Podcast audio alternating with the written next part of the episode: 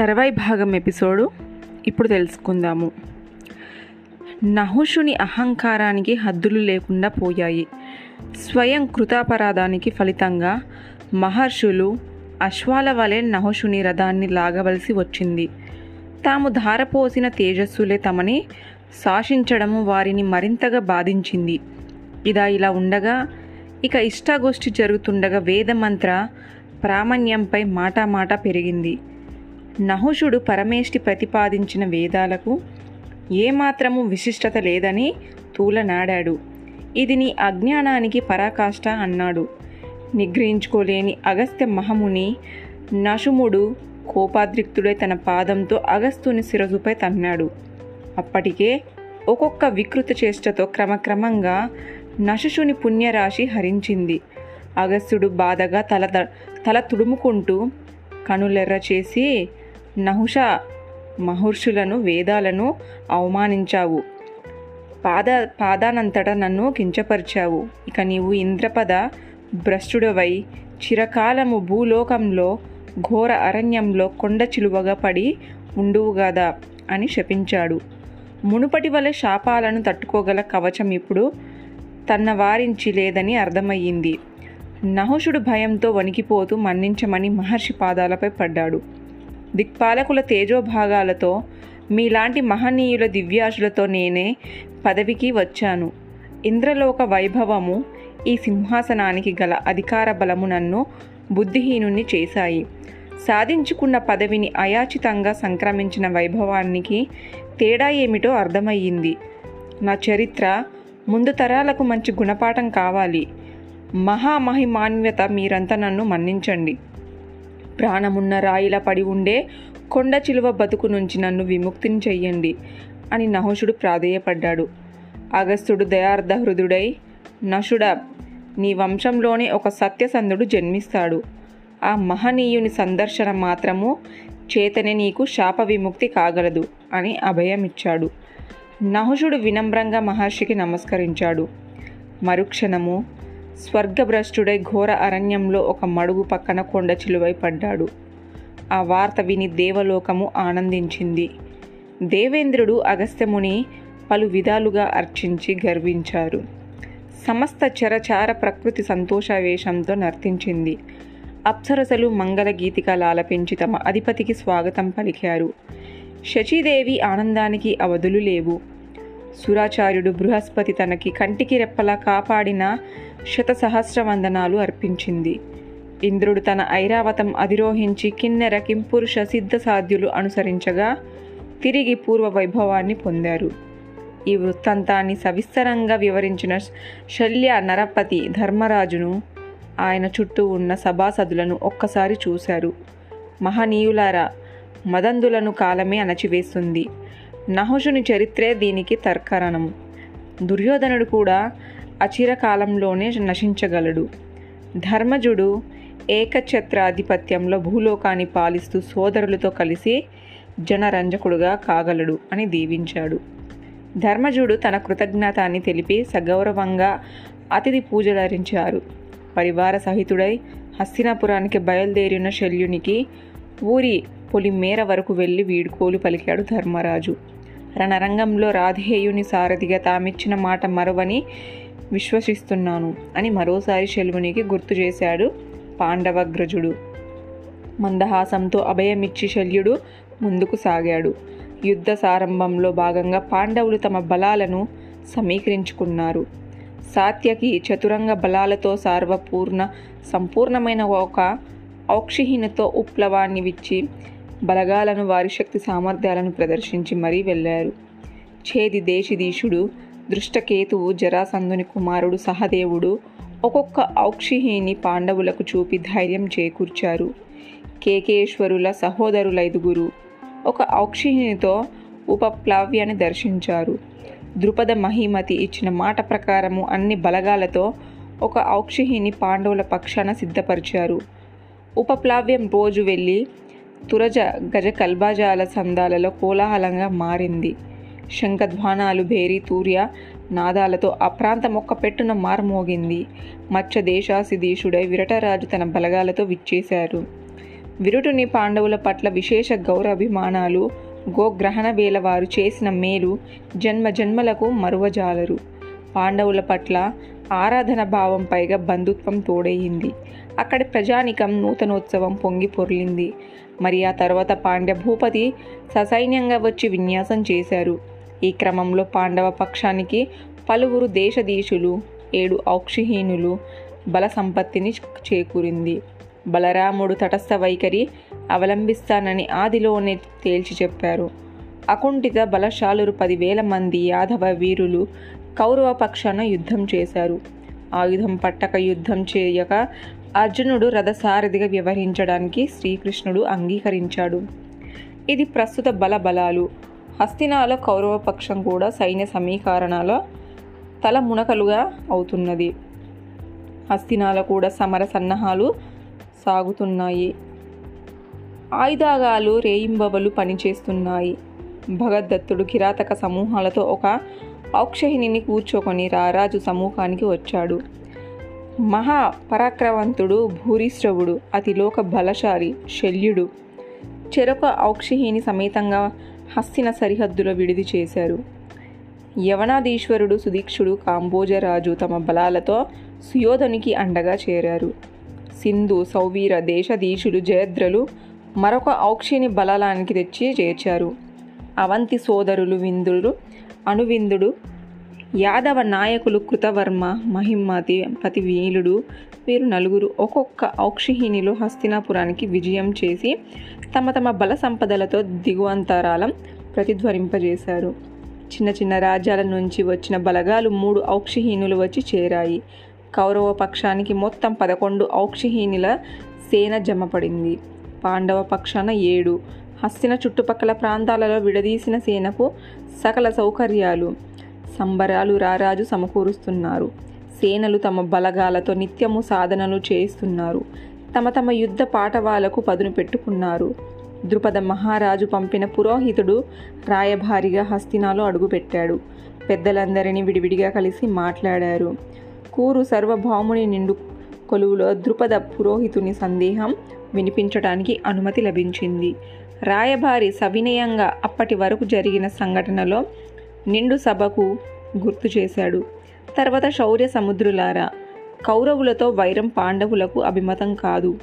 మహాసంగ్రామం వల్ల జరిగే జననష్టం తెలుసుకున్నవారు ఆరాటపడుతున్నారు. దీనిని వారి అల్పత్వంగా భావించవలదని మనవి చేస్తున్నాను.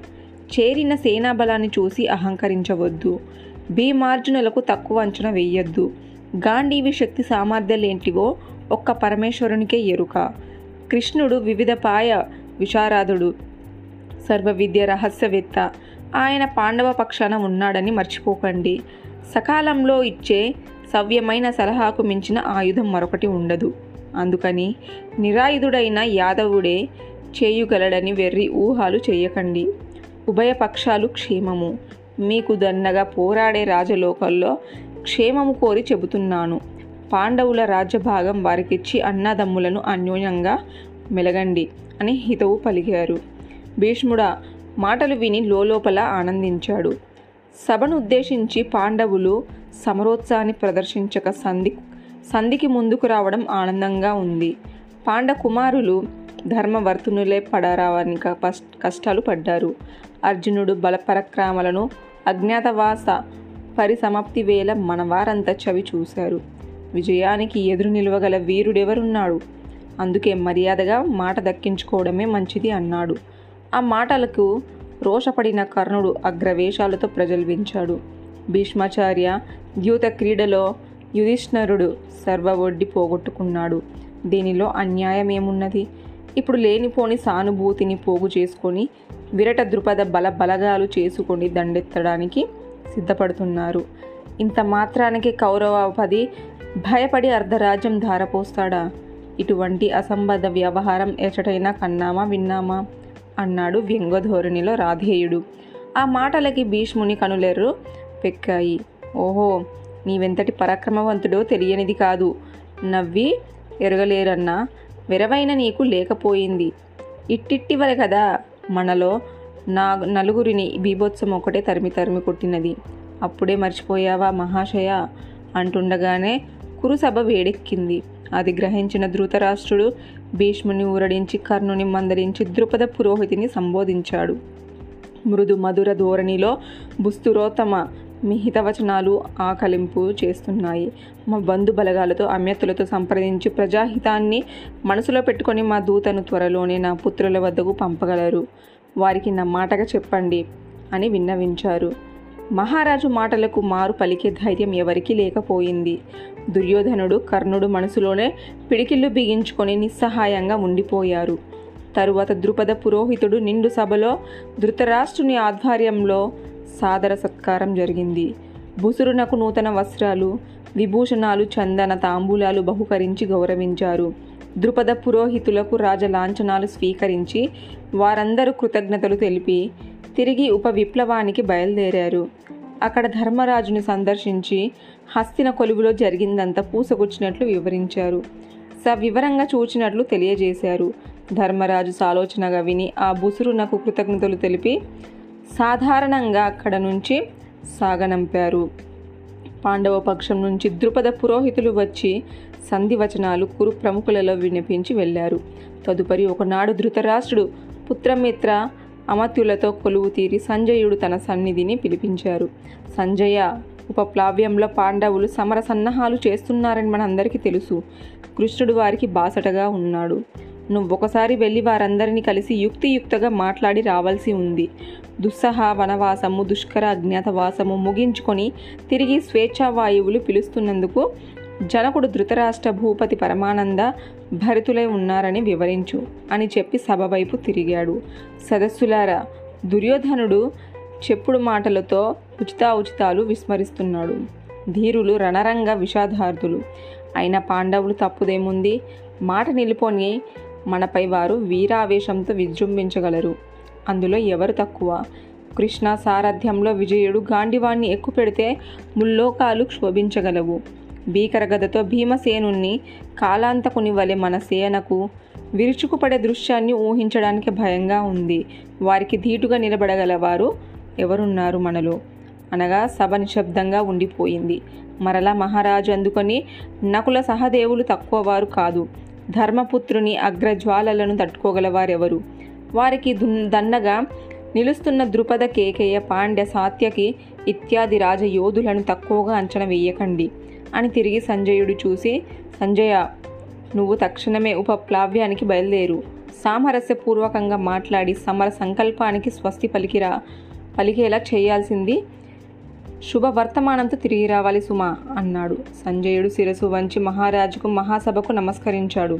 రాజ లాంఛనాలతో సంజయుడు ఉప ఉపప్లావ్యానికి బయలుదేరాడు. కొన్ని రోజులు సాగిన ప్రయాణంలో తాను మాట్లాడిన అంశాలు శైలిని పదే పదే నెమరు వేసుకుంటున్నాడు. ఉపప్లావ్యంలో శ్రీకృష్ణదేవుడు అతిథి గృహంలో విడిచివేసి ఉన్నాడని తెలిసి సంజయుడు ముందుగా అక్కడికి వెళ్ళాడు. ఆ సమయంలో కృష్ణార్జునులు సరస సల్లాప గోష్ఠితో వినోదిస్తున్నారు. అనుమతి తీసుకొని సంజయుడు లోనికి ప్రవేశించి భయభక్తులతో వారికి నమస్కరించాడు. వచ్చిన పని తెలుపమన్నారు. కృష్ణుడు మందహాసం చేశాడు. మరునాడు ధర్మజుడు నిండు సభలో దర్శించి అంజలి ఘటించాడు. సంజయుడు వినమ్రుడై ధర్మమూర్తి. నీ దర్శన భాగ్యంతో నా జీవితం ధన్యమైంది. పుణ్య స్వరూపులు ధృతరాష్ట్ర మహిమతి మీరందరినీ ఇక్కడ క్షేమంగా ఉన్నారని విని ఆనందిస్తున్నారు. వారి శుభాకాంక్షలు అందింపజేయమన్నారు. వెంటనే ధర్మనందుడు సంజయ వారి ఆశీస్సుల బలంతోనే మేము ఏ కొదవలేక ఈ విధంగా ఉన్నాము. ప్రేమతో మా క్షేమ సమాచారం తెలుసుకోగల నిన్ను పంపడం వారి పెద్ద మనసుకి తార్కారణం. కౌరవ సమాజంలో మహానగరాలలో గ్రామాలలో ప్రజలందరూ సౌఖ్యమే కదా. ఆ ధరణినాథుడు పుత్ర పౌత్రులు భోగభాగ్యాలతో నిత్యోల్లత్సవం ఉన్నాయి కదా. కృపా ద్రోణాచార్యులు అశ్వత్థామాది ఆప్తులందరూ క్షేమమే కదా. కౌరవ కులాలంకారులు పితామహుడు భీష్మాచార్యుని కుశలమే కదా. అక్కడ బ్రహ్మోత్తములు ఆదర గౌరవములతో సుఖులై ఆనందిస్తున్నారా? వారికి అక్కడ వారికి మేమిచ్చిన మడి మాన్యాలకి విధమైన ఇబ్బందులు లేవు కదా అంటూ ప్రశ్నలు గుప్పించాడు. అంతటి సంతృప్తి చెందని ధర్మరాజు సంజయ ఎలాంటి శత్రుభయం లేకుండా కౌరవ రాజ్యం ప్రశాంతంగా ఉంది కదా.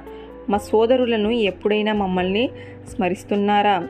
సరే గాని దుర్యోధనుని రాచకార్యం పర్యాలోచనలో సంగ్రామ వ్యవహారాల గట్టిదిట్ట ఆ రాధేయుని పెద్దరికము యథాప్రకారము కొనసాగుతున్నది కదా.